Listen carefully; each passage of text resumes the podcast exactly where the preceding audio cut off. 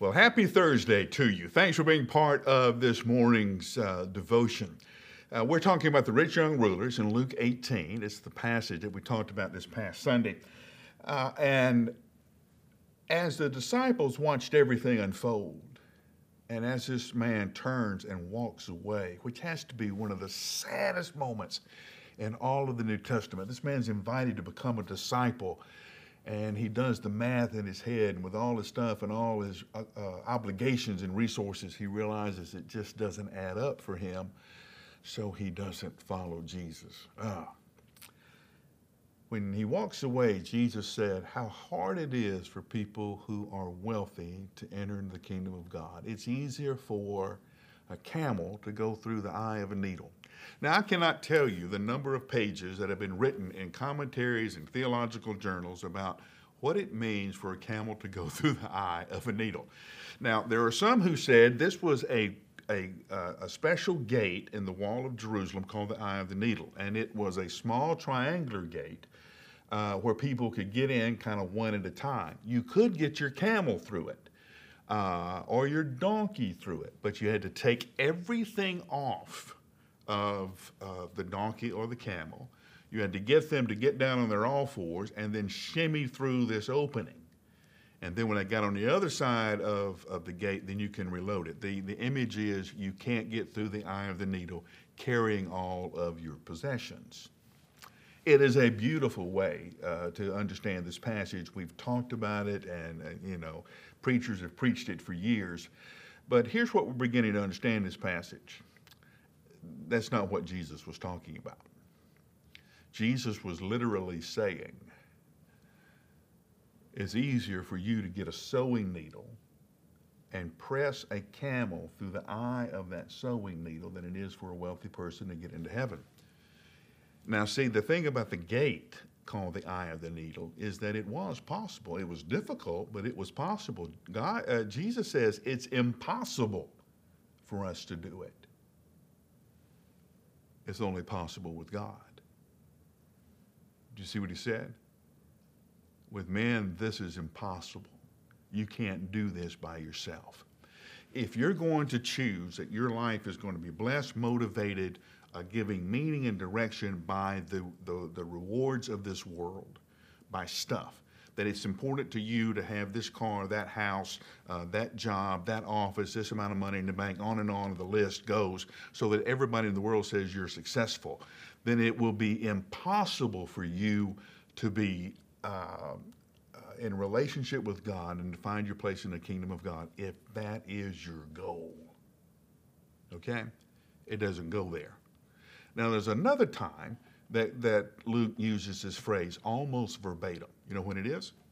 It's when the angel talks to Mary. Mary says, uh, the angel says, You're going to have a baby. And Mary says, Wait a minute, whoa, I, I, haven't, I haven't been with any man. How in the world am I going to have a baby?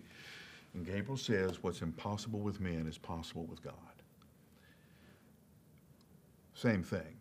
The new birth that would happen in Mary, the new birth that happens in all of us who follow Christ, is impossible without God's Spirit, without the love and the redemption of Christ.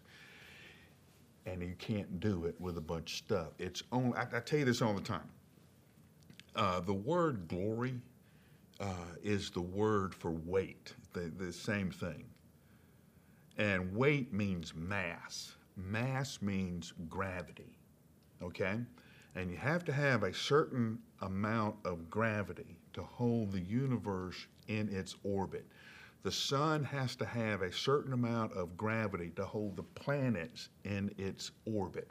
Uh, and um, you'll hear all the time about uh, a meteor that got uh, too close to this planet or came around here and was captured by this planet's gravity and was pulled into that planet.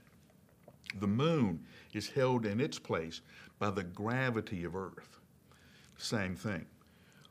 God's glory is the only thing that has the weight and mass, the gravity to hold everything else in its orbit. If you have anything else or anyone else in the center of your universe, they're not strong enough to hold the rest of your life in its proper orbit. Only God can do that. That's what Jesus is saying. He's not saying whether it's right to have stuff or not have stuff. That misses the question. And a lot of us want to argue, well, if you really want to love Jesus, then you can't have stuff. That's not what Jesus is saying. And, and let's be honest, there have been a lot of good things done by wealthy people, right? Hospitals have been built, churches have been built, universities have been built. Uh, scholarships have been given. Uh, on and on the list goes. Hungry have been fed, all because people who had the means were generous with those means, faithful with those means, and good things happen. The question is not whether or not you have stuff. Don't get hung up on that, okay? Here it is. Are you focused on serving God? Is He the center of your universe? Is He the one holding everything else? You see, if God is in the center, then everything holds in place, including your life, your marriage, your parenting, your relationships, your money. See, you can have $10 and have a sorry attitude about money and be just as disobedient as a person who has a million dollars.